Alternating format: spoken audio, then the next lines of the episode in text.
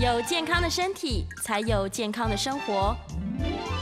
名医安扣专业医师线上听诊，让你与健康零距离。现在时间十一点零七分，欢迎收听每个礼拜一到礼拜五早上十一点到十二点的《名医安扣节目，我是施伟。我们在今天早上的节目当中呢，要来欢迎的医师是好久不见的医师，要来欢迎的是台北荣总新竹分院神经内科的主任，我们欢迎尹居浩医师，医师早安。呃，各位听众，大家早安，各位早安。医师，你现在人正在新竹吗？是的。好好好，哎，真的是很谢谢医师啦，哈。呃，因为疫情的关系呢，我们希望赶快的有机会可以解封。那解封之后呢，就可以邀请到医师来到节目的现场。但是在这之前呢，我们都要麻烦医师用电话连线的方式来跟我们聊，呃，我们每一天要聊的主题。那今天节目当中呢，我们要请尹居浩医师哦来跟大家聊，因为您最擅长的是中风。之前呢，也在中风医学会当中呢担任过理事长的工作。那我们今天要来聊聊的是大家最近都闻之闻之色变的血栓，到底血栓是什么？血栓是什么样的组成物呢？为什么打疫苗跟形成血栓之间会有关系？真的有血栓的话，除了我们常常听到的像是呃脑中风啦、心肌梗塞之外，还有没有一些其他的疾病也是要留意的？一请请医师来帮我们做个说明。那呃，医生，我们第一个部分是不是要先来聊一聊，到底血栓的内容物是什么，好不好？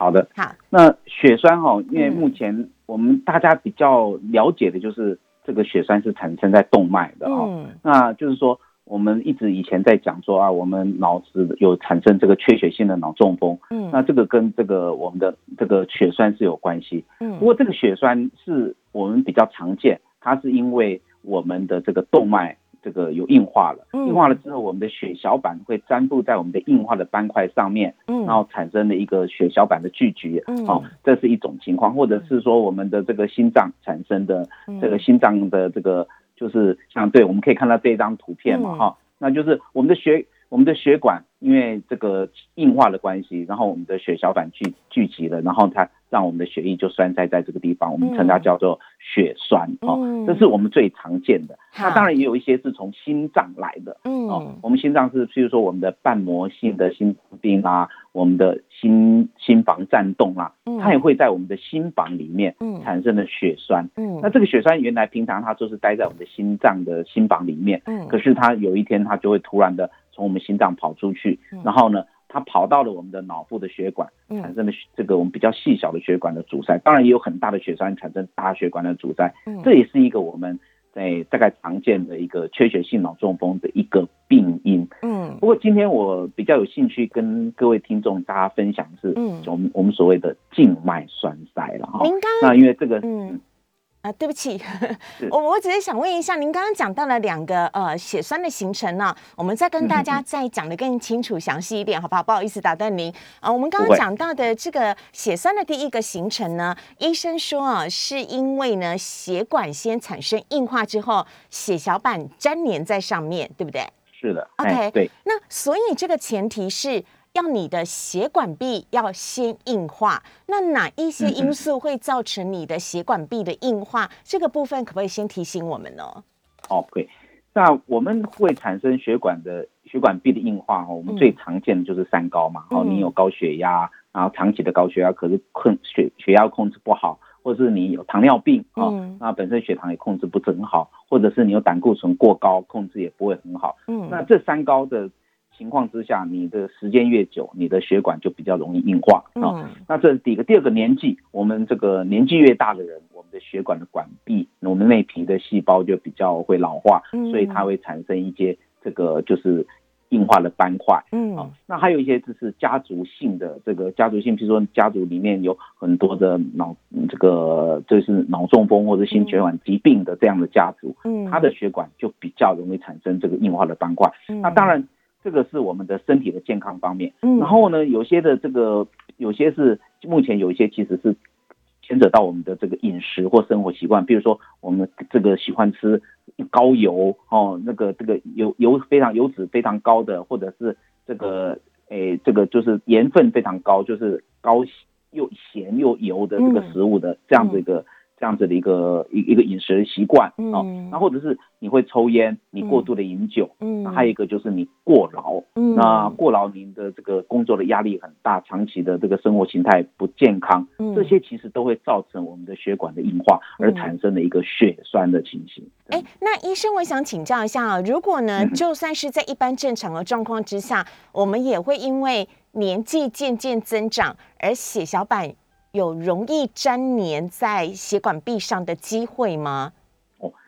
对，这个就是说，如果我们的血管是属于很平滑的，这个平滑的这个内皮是很平滑的哈。其实我们现在目前在临床上面，我们看到其实有很多的七十岁、八十岁的这个老先生、老太太，嗯，他平常保养得当，我们在做血管的检查的时候发现。它的血管管壁其实是蛮平滑的，嗯这个时候你就不用担心你的血小板会去粘到你的这个硬化的斑块，因为骨头给都连不上去，对对 对不对？对对，它很光滑。嗯，那如果说是你是平常从年轻开始你就不是很保很好保养自己的身体，有我刚刚讲的这些的危险因子的话，嗯那这个时候你的血管就会长得很难看，然后就是很多的斑块就会粘在上，就会这个。斑块就会粘在我们的血管壁，嗯，那这个斑块粘在血管壁，有一种叫稳定性的斑块，就它虽然是斑块是非常的有有有有有斑块在，可是它的表面还是属于相对的平滑，嗯，这个时候它的血栓也不容易粘在上面，嗯，可是有些是我们所谓的不稳不稳定斑块，嗯，就是这个斑块呢，它的表面是其实是不不光滑的，嗯，啊凹凸不平的，嗯，甚至有一些有一些那个那个有一些已经是。内皮受损的有一些溃疡的情形，这个时候就很容易引起我们的血小板会跑到这边来。那当一个血小板一一些血小板粘在上面之后，它就开始会呼朋引伴，它把会呼叫更多的血小板过来这边。然后血小板当血小板到达了我们的这些呃这个不稳这个些这个不规则的表面的时候，它就会血小板呐就会跟我们的血球就双这个大手拉小手。就一个拉一个，它就开始很快的产生了一个血栓的情形。嗯，好啊，所以医生呃，帮我们看到一下这个荧幕的画面，也就是我们刚刚所显示的这一张啊。呃，我们让大家来看到的就是一个呢是我们正常的血管，另外一个呢是我们这个动脉粥状硬化，另外一个是我们刚刚讲的血栓子，也就是其他跟心脏比较有关系的部分。所以呃，医生血栓的形成，应该严格来讲，我可以这样子说是。嗯，是血管的动脉硬化吗？还是是说是要掉下来，在血液血管当中浮动、游来游去、游来游去那一块才叫做血栓呢？还是是说我只要是我的动脉硬化的这一边形成的话，这个部分其实出现血血管的狭窄，我就可以说哦，这个叫血栓了。对，所以您刚刚指的中间的这个血管，就是我们刚刚所谓的动脉硬化。嗯，哦，那它。引导致的我们的血小板粘附在我们的硬化斑块上面，对而产生了一个血栓。对，那这个是诶，大概这个是比较常见。另外有一些大概占我们缺血性脑中风的百分之二十左右的一个病人，他其实他血血管本身很好的，嗯，他血管就是我们刚刚讲很光滑，可是就就我们第三个就是这个诶血栓子比较大的这个，就是您在右边一点点的这个，在我。哦，在各位这个听众右边的这一个图，嗯，那这个图的话，这个就是说，我们其实看到他的血管其实并没有硬化的很厉害，可是他为什么还脑中风呢？嗯，那我们后来就我们再去做继续的他的这个身体的健康检查，我们就会发现他其实是就是说他的心脏本身的心脏可能有一些瓣膜方面的疾病哦，瓣膜方面疾病，那尤其是诶我们讲类风湿性的这个心脏病哦，那或者是。诶，瓣膜的一个很厉害的脱垂啦，哈，这一层这个这个情况，嗯，那这是一种，另外一种就是，诶，产生的是这种，就是我们的讲的心房颤动的一种心律不整的状况，嗯，那心房颤动这个这种的心律不整呢，它会这个，因为我们的心脏是一个不规则的收缩，嗯，那在这个这个不规则的收缩的时间比较长的情况之下呢。就容易在我们的心脏的心房里面产生的一些小血栓。嗯，那这些血栓呢？它平常我们刚刚讲，就是说，哎，它是就是它是留在我们的心房里面的，哦，在尤其在我们的心房里面，可是它会跑出来玩。这些血栓会突有一天它就会跑出来。那随着我们的这个心脏的血管的输出，那血液的输出，它的这个血栓就混着我们的血液就输出就跑出来了。跑出来之后，它如果跑到我们的脑部，就产生脑血栓，就是我们产生的脑中风。嗯，那也有些部分它跑到我们的肺部，就产生了肺栓塞。嗯，这样子，这些都是一种血栓子。那这血栓子就看有些心脏里面的血栓子很小，这个是血栓子。对不起，您说有一些很小，然后对，有些很小，所以它造成造成的这个不管是脑中风的情况，或是肺栓塞，它会症状没那么的明显。嗯，那有些比较大的，它很快把我们的比较大的血管栓塞到了，所以这个时候就会产生了很明显的一个眼这个就是肢体瘫痪啊，然后眼睛啊一直看着偏向一边，没有办法看到另外一边去了，或者是这个讲话讲的很不清楚了，这种大血管的一个症状。大血管阻塞的症状，那这个时候通常很多都是血栓子出来的。是，所以医生，呃，第一种的这一种血管硬化的部分，它的血栓不并不是指这个硬化的血管壁，而是指中间的这一块的，呃。凝聚血小板凝聚在一起的这一块才叫做血栓，对不对？血栓。那旁边的这一块应该叫做动脉的周状硬化喽。对对，中间的这个中间这个图是中动脉硬化的，哎，那靠右边的这个。但是中间的这一块的血栓是在丢啊中间那一块嘛，核心部分。对对，红色那一块。核心部分，好好，所以还是要让大家了解这个。呃，动脉粥状硬化就是你的动脉硬化跟血栓跟血栓子，这是不一样的事情。是。那医生，我要先请你，因因为今天其实我没有太要讲太多有关血栓造成的疾病，我反而想要让大家知道血栓是怎么形成的，然后可以怎么消除。好，那我我们呃花了这么多时间，您刚刚讲到了。呃，什么样的因素造成血管壁的硬化之后？是是。那我想请您再来跟我们讲，很多人会说，嗯，你就是胆固醇高啊，三酸甘油脂高啦，所以这些东西在血管里面凝聚变成了血栓，这样的说法其实不尽然不不全对，对不对？是，对对。可以跟我们说明，对你必须是说你的胆固醇高，你的血压高，然后它的。它导致的你的血管里面的内皮细胞呢损伤，它开始就有一些的脂肪微粒啊，就会堆积在我们的血管的内皮里面了。嗯，所以这个日积月累之后，就产生了我们所谓的动脉的粥状粥状硬化啊。那为什么我们叫做粥粥？就是我们吃稀饭那个粥啊。为什么叫做粥状硬化？因为通常一般这些硬化的斑块都不是那种很平滑的斑块，嗯，都是那种这个有皱褶的啦，表面就是比较不规则的。哦，这样子的一个硬化的硬硬化的情，这个一个斑块的情形。嗯，那这种斑块就是说，它表面因为不光滑了，嗯，比较粗糙了，它然后它加上它如果说是它的这个因为表面不光粗糙，而且它表面的这个细胞就比较容易受损，所以再加上这个我们的血管如果血压控制的比较不好，所以它的血里血管里面的压力也变大，那这个时候我们的表面的这个内皮细胞呢就开始破皮。破皮啊，不管是破皮，或者是就是很不规则的一个一个表皮，它都会吸引我们的血小板来附粘附在我们的这个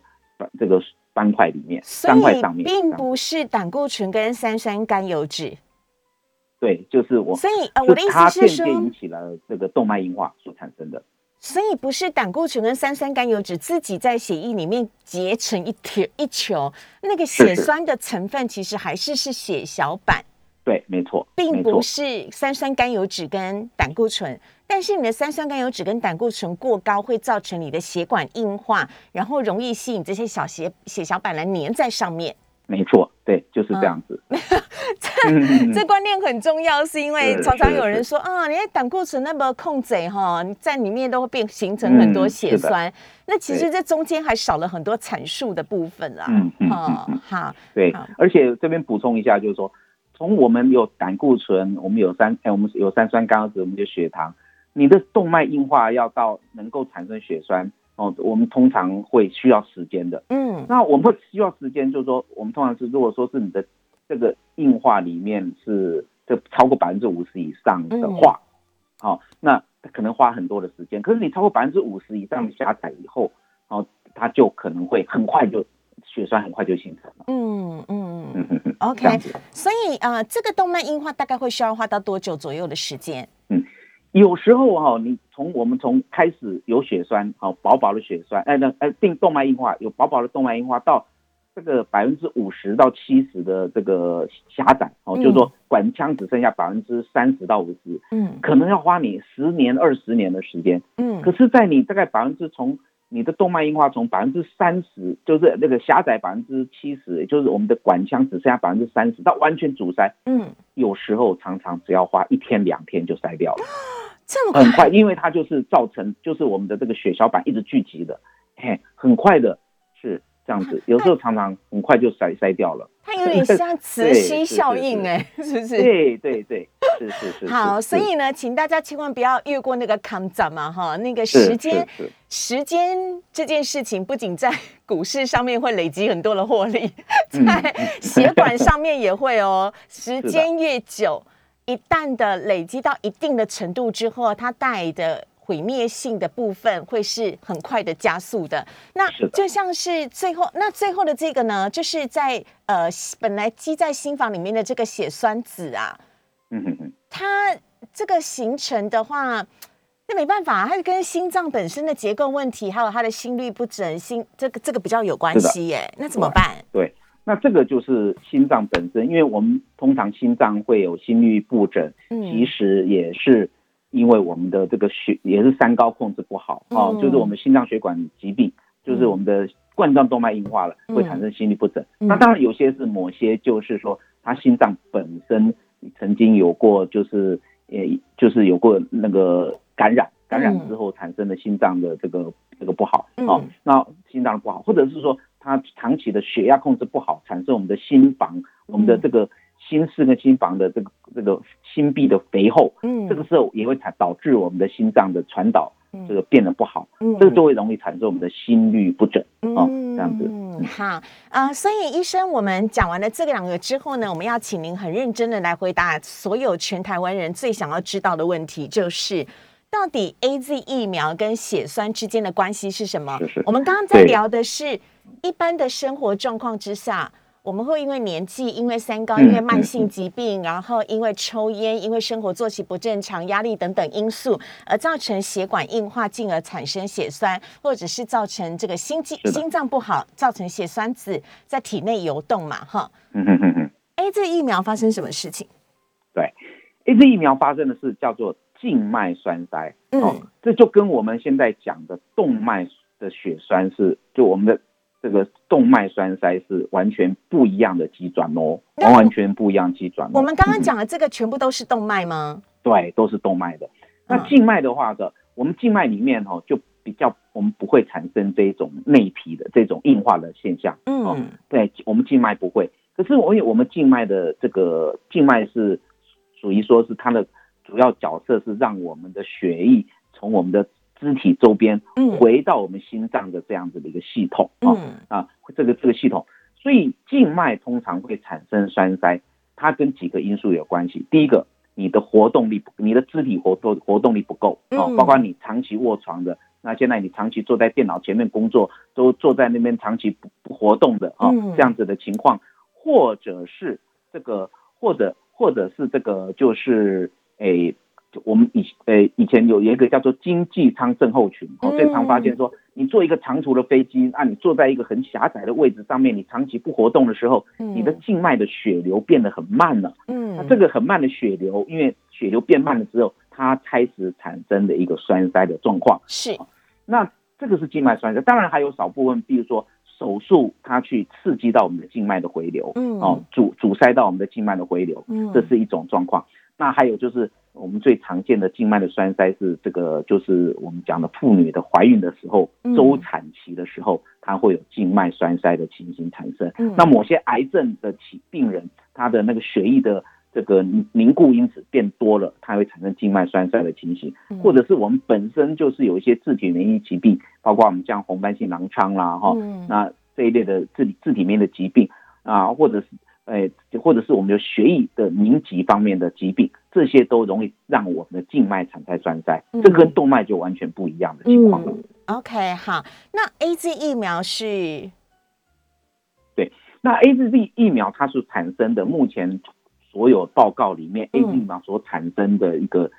最最最容易产生的，其实就是静脉栓塞。是静脉栓塞哦，静脉栓塞的情形。当然。在国外的报告里面，就是我们从这个国外整有有有一个很大的一个好，它有三十几个国家的一个就是一个统计上面来讲，我们在冠状这个就是我们在我们在这个新冠病肺炎流行之前，跟新冠新冠肺炎流行之后，它去做个比较。那当然就是说我们。来讲这个脑中风这件事情，就是动脉，我们刚刚讲的动脉栓塞这件事情，好了，我们讲脑中风这件事情，其实它还是增高的，嗯，就是说，哎，它还是有有有有有增高，就是有增高，就是说，哎，就是就是因为特别是这些罹患了新冠肺炎的病人，嗯，他会产生脑中风、心血管疾病，嗯，这个心肌梗塞这样子的症状，还是。变多了，哦，还是变多。那最主要，他们认为跟我们冠状那个新冠状病毒上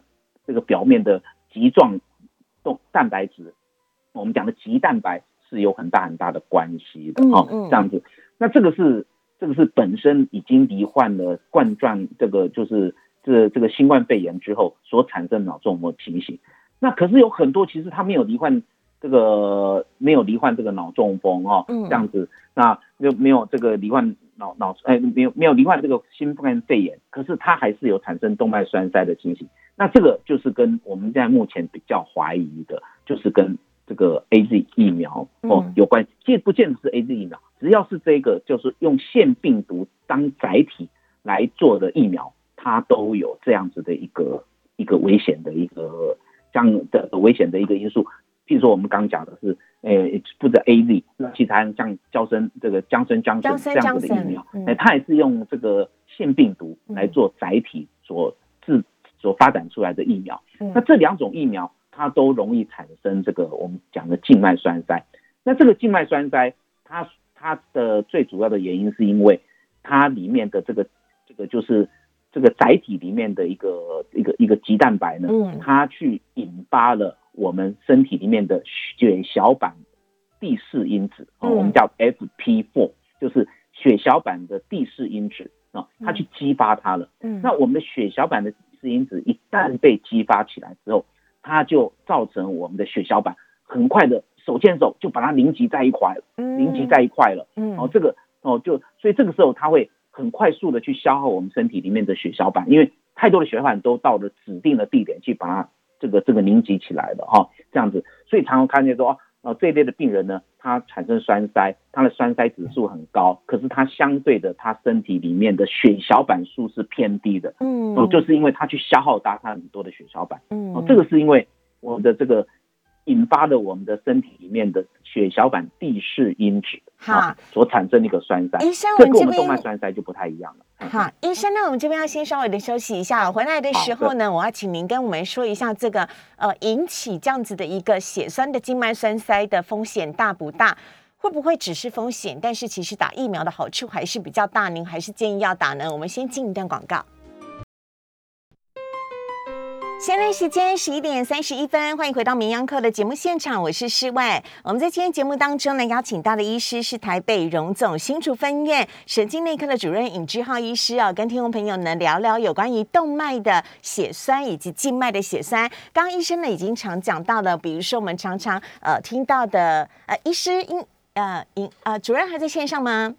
是的，哎，主任，我们常常讲到的这个动脉的血栓呢，造成的疾病比较常听到的，应该就是中风、心肌梗塞这一类的，对不对？好，好。但是呢，另外一类呢，就是我们讲说，哎，打了 A Z 疫苗会产生的血栓呢，不一样哦，不是动脉栓塞，是属于静脉栓塞。那常常耗尽于是活动力差、卧床，或者是经济舱症候群、怀孕的妇女、呃，癌症治疗的病人，或者是有自体免疫疾病的人，会比较常常出现的是静脉栓塞。那刚刚医生有解释了，这跟疫苗的制成方式及蛋白是有一定程度的关系的，但还是要请医生呼吁一下，因为我怕大家听完这一集节目了不敢打疫苗了，或者是或者是每个人都一窝蜂的说啊，我要打莫德纳，我不要打 A Z 这样子，所以还是要请医生帮我们讲一下那个出现嗯会出现这样的风险，那风险性有多高？那跟疫苗打的打起来的这个好处相比，好不好？对，那。其实最近很多的朋友，或者是我们很多的这个看诊病人，都在问这个问题：我到底可不可以打 A Z 疫苗，或者是莫打疫苗，甚至我是不是可以打新冠这个这个病毒的疫苗哈，不管是哪一种疫苗。那其实我们根据国外的报道里面哈，那这个这个有些报道它还蛮蛮蛮有趣的哈。譬如说美国的有一个他有个报道，他就是他去他去报道去去报道说哈，这个在就是流行前新冠病毒流行前哈，那产生的静脉栓塞大概每百万人里面有三十九个人哈。那如果说每百万人三十九个人，那诶啊，不是诶，是每百万人，在流行前是每百万人只有零点四一个人哦，因为这个静脉栓塞是非常从产生是非常少见的哈，非常少见的。那可是在这个流行以后，我们开始新冠病毒流行以后，在美国他发现每百万人里面有三十九个人会罹会罹患静脉栓塞，其实你要算起来将近是一百倍耶，嗯，哦，将近是一百倍的一个。一一一一百倍的一个流行率，嗯，那另外呢，他没有去，他有去算了，你今天有打哦，因为在美国大部分都是打辉瑞疫苗或者是莫达拉疫苗，对，所以他只是去比较说，你你你没有打哦，就是如果说他比较一个是已经被罹患了新冠病毒的这些病人，他产生的静脉栓塞，跟你已经打了辉瑞疫苗或者是莫达拉疫苗之后，你已经有身体有抵抗力了。你所产生的会产生静脉栓塞，这两个群组去比较，那当然一个是我们刚刚讲的，每百万人里面有三十九个人，嗯，那这个如果打了这个辉瑞疫苗之后，哦，辉瑞疫苗之后，它的它的这个这个静脉栓塞的比例是每百万人是四点一人，嗯，所以你罹患新冠病毒，你会产生静脉栓塞，哦，是你打了疫苗之后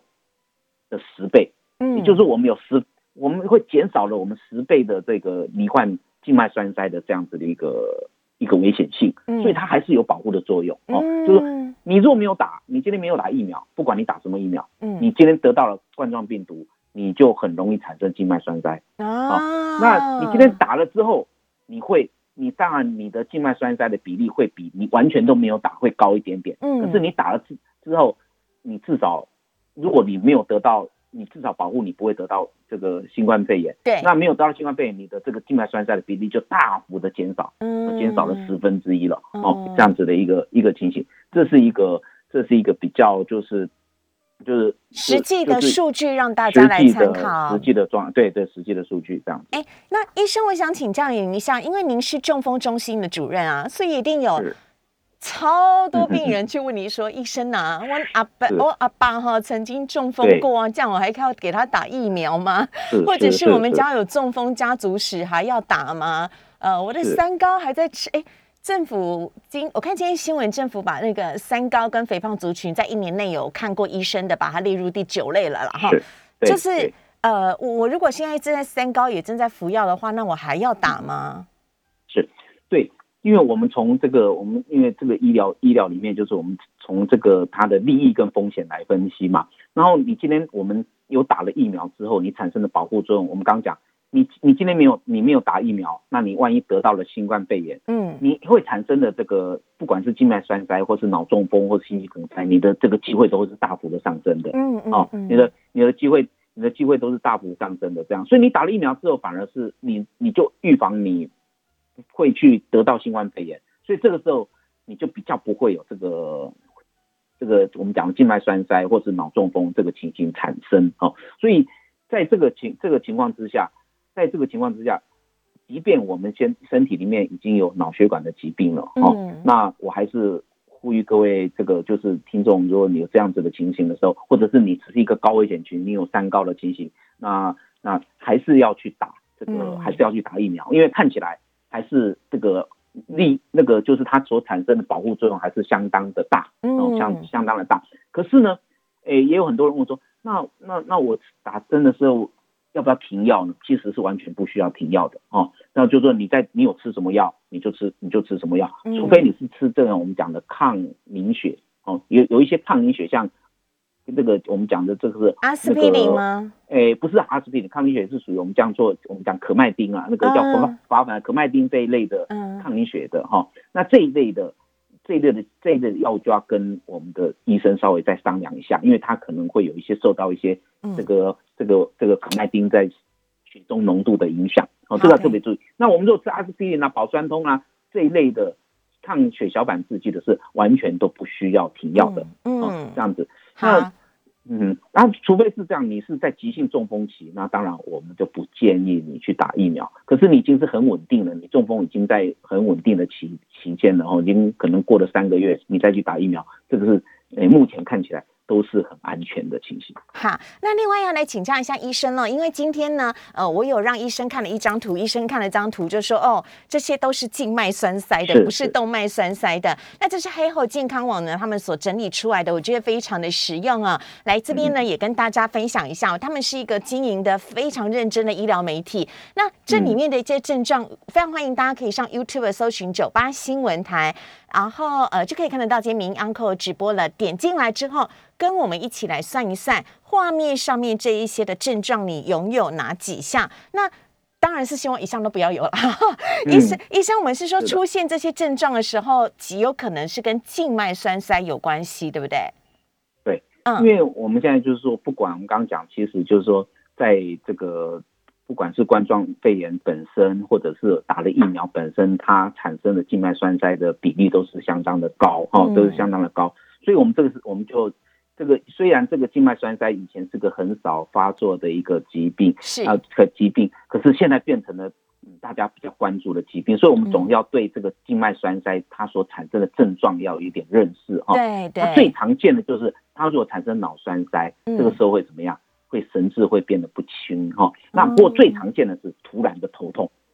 哦，突然的头，你本来都很好，突然的头痛，因为它栓塞之后引起了我们的脑部的静脉回流不好，嗯，静脉回流不好，脑压就突然的增高，所以容易产生的这个头痛的情形。嗯，那也有一些我们刚刚讲口齿不清啦，手脚肢体的麻痹啦，哈，这样子的一个神经学方面的一个症，一个一一一个症状。嗯，那这个是属于是我们讲的。脑部的静脉栓塞，那如果他今天这个栓塞的地方，因为我们看到的国外所报道的报道的这些静脉栓，它不只是会引起静那个脑部的静脉栓，它是多整个身体里面只要有静脉的地方都很容易产生，所以这个时候它可能会产生到我们的肺动脉，那肺动脉之后，我们氧气浓度会变低了，所以这个时候你会头昏啊，你会胸闷啊，哦，你会甚至会胸痛啊。走路会喘呐，嗯，这就属于是肺动脉栓塞的一个症状哦，症状哦这样子。那如果有些是会产生在我们的肢体，我们讲叫深部静脉栓塞，然后在特别是在下肢的脚部，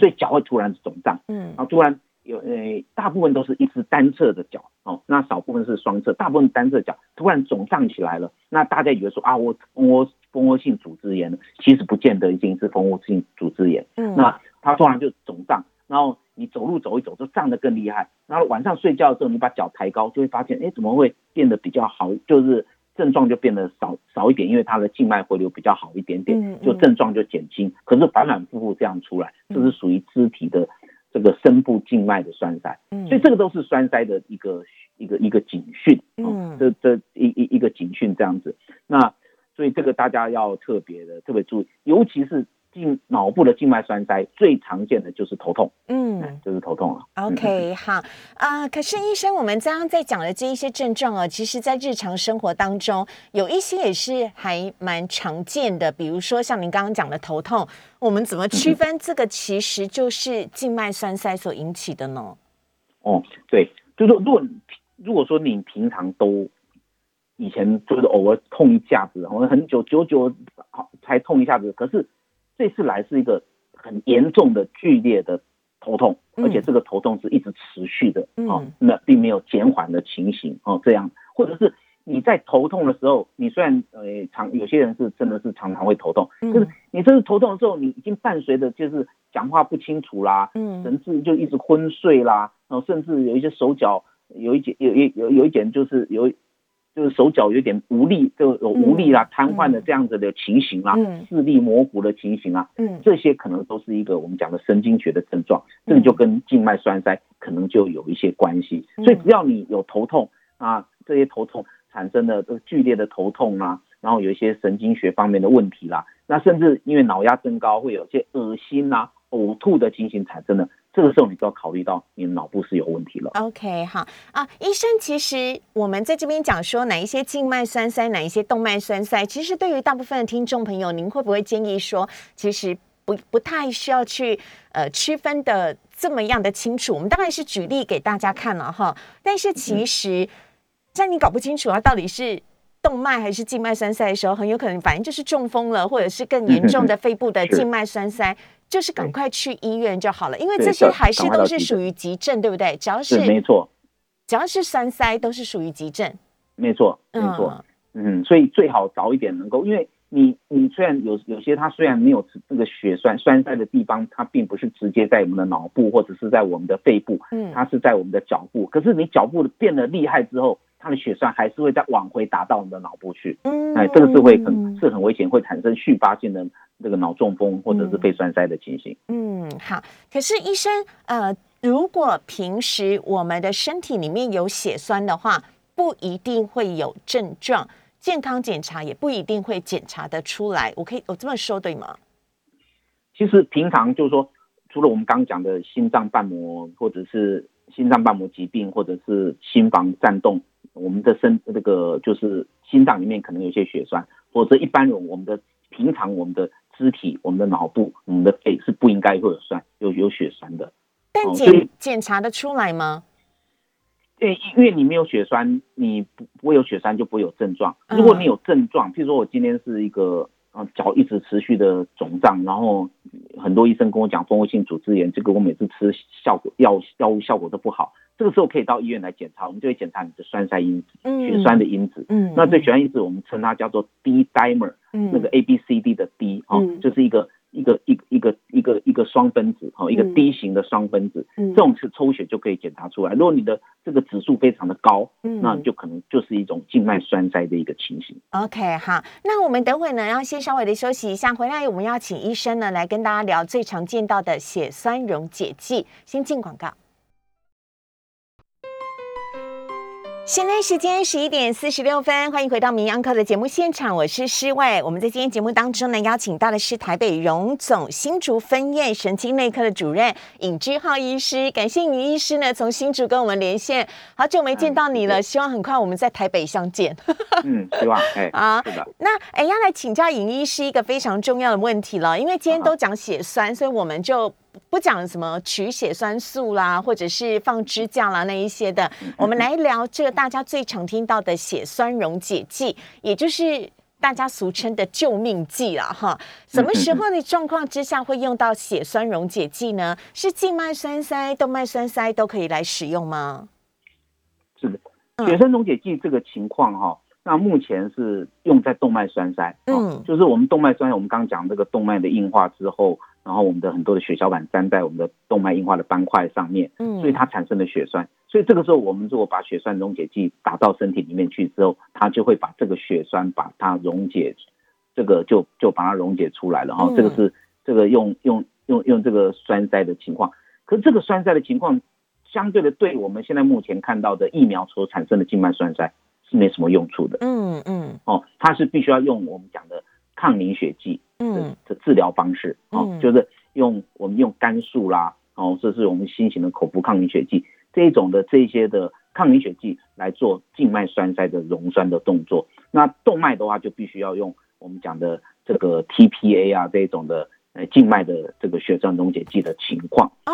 这样子。所以我现在在荧幕上面我秀给大家这个 TPA，这个是动脉的。对，这是动脉的哦。然后另外的话，静脉的是否肝素的？对，就是肝素来。对，或者是新型的口服抗凝血剂，哎，这两种都可以。哦，了解哈。那呃，每次在打了这个抗凝血剂的时候，医师他其实跟中风一样，有所谓的黄金时间，对不对？是的，嗯，对。就是说，如果是我们是在脑部的话，我们目前的中风的黄金时间，以前说三个小时，现在已经延长到九个小时了。哦嗯嗯。那九个小时是因为，因为我们现在有很好的一个脑部的一个影像的这个分析系统啊。嗯。那必须要经过脑部的影像的分析系统去比判别你的这个脑部已经完全堵塞、完全堵塞堵死的细胞的范围，跟它其实只是缺血的。脑细胞的细胞范围，它这中间如果差别很大的时候，它值得去打这个针的时候，我们就可以九个小时之内打的这个就是血栓溶解剂的这个情况，嗯嗯，这样子。不过我特别强调说，这个九个小时必须要用特殊的影像的分析才能去做的，否则我目前还是大概都是四点五个小时的一个静脉栓塞的呃的一一个时间，这个是要长时间。嗯，那如果我们今天讲的动静脉栓塞的话，嗯，那就没有了，你就是越。就是不管你发生一一天两天，你只要我们发生了，我们就赶快用，它就有效果了。嗯，哦，了解。所以，哎，静脉跟动脉其实还是是有点程度的差别的，对不对？是的，对对对。好，那医生，气呃，现在的不管是静脉或动脉的血栓溶解剂啊，呃，我这边有一张图片让大家来看到是，呃，它如果是。动脉跟静脉都有可能会产生栓塞，但是它动脉跟静脉，比如说呃，动脉的话可能会产生脑梗塞、心肌梗塞或周边动脉的阻塞疾病。那静脉的话，可能是肺栓塞或者是深部的静脉的血栓症。这是让大家看一下动静脉的这个造成的血栓的症状的不一样。但呃，医生，这个血栓溶解剂目前临床上面治疗的效果都如何呢？我们目前的血栓溶解剂，哈，嗯，大概就是这样子。因为我们如果一般传统的传统，你不吃不用血栓溶解剂，你只是，呃，你只是就是用一般的阿司匹林啊这种抗血小板的话，你大概会身体里面会就是堵塞之后再打通的这个比例大概是，嗯，就是大概百分之三十三十三左右，嗯嗯，百分之三十三左右。如果我们是用血栓溶解剂的话，那大概打通这个血管的比例，嗯，大概是百分之四十七到四十八，四十七左右，嗯，哦，那所以它还是有不大没有办法超过百分之五十的打通率。哦，所以为什么这个时候我们会去推说要用动脉的取栓术的原因就在这里，因为动脉取栓术会让血管打通的机会就变成了七八，就是百分之七十几八十左右了。嗯嗯嗯。但是取决要用哪一种方法，其实还是医师他在临床上面的一个判断，对不对？对对。好，哎，那很多人都常常跟我讲说，施伟师，我跟你讲哦。医医生为什么帮我打了血栓溶解剂之后就一直说观察观察就好了啊？什么都不做，这样不是很糟糕吗？为什么还一直在观察？为什么不赶快动手术？这个问题我其实之前有也有问过尹医师了。其实我们可以理解家属的心情，家属就觉得好像应该要一大群医生围在我的家人旁边，他们才觉得比较安心。但其实不是这样子的，血栓溶解剂需要一点时间，是不是？哎，打血栓溶解剂通常是这样子。以前就是说，因为其实这个是这个是因为医疗技术的关系，以前还没有动脉取栓的时候，真的打了血栓溶解剂，打完之后就是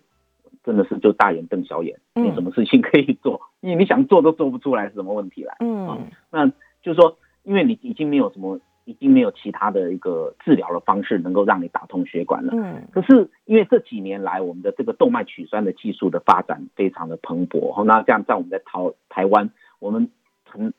北中南哦各地，其现在都有取栓团队在做取栓的这样子的一个手这个导管的手术，所以现在只要打了静脉血栓溶解剂之后，其实就有那个这个叫 Part One，然后就有 Part Two 了，就是就有续集了。续续集就是说我打完打完了血栓溶解剂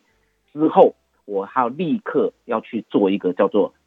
这个我们的脑部的一个血管的摄影哦，就是这个电脑断层的血管摄影。那如果说你我发现你还是没有打通。你打了血栓溶解打进去之后，你的血管你阻塞的大这个大血管还是没有办法打通，这个时候就要赶快进到了取栓的这个步骤，就要评估取栓的步骤，然后开始做导管，然后进去把血栓拿出来。那当然只有一种情形，就是说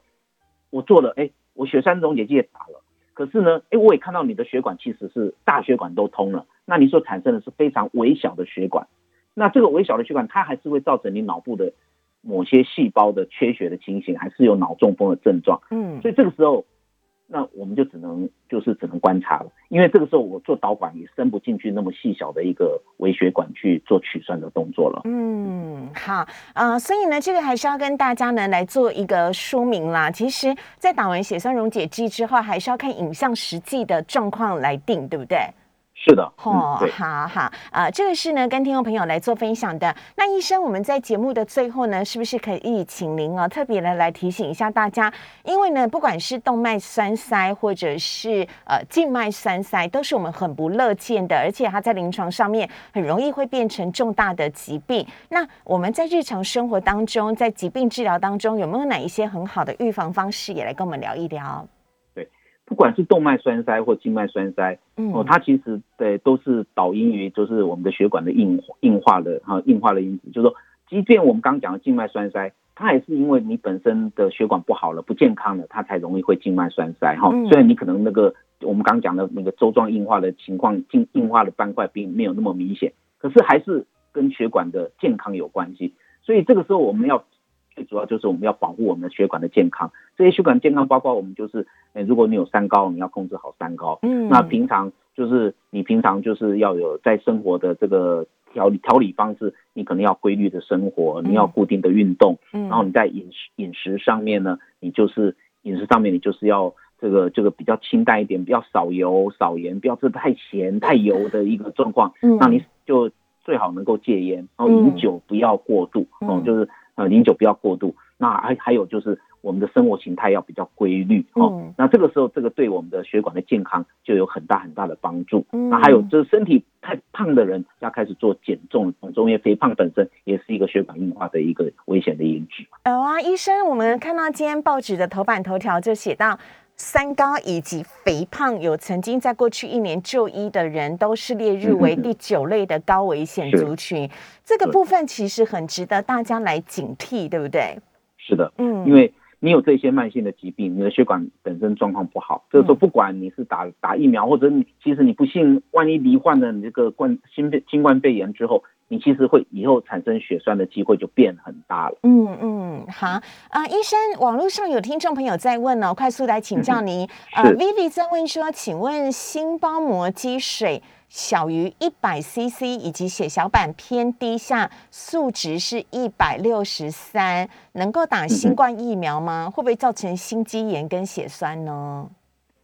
诶，这要看看他现在目前的心包膜积水哦，它是是急性的还是慢性？如果是他这个已经长期的一直在有药物控制了哦，那虽然他的这个那个血小板还有一百一百六十诶十六万三千嘛哈，那那个还是属于是正常的一个范围，所以这个时候对其实是可以打。可以打疫苗的，那可是这个我还是建议跟他您的那个心脏科的医生稍微讨论一下，嗯，哎，看看他目前的状况。如果你今天是有急性的，或者说或者是你这个后面其实还有一些，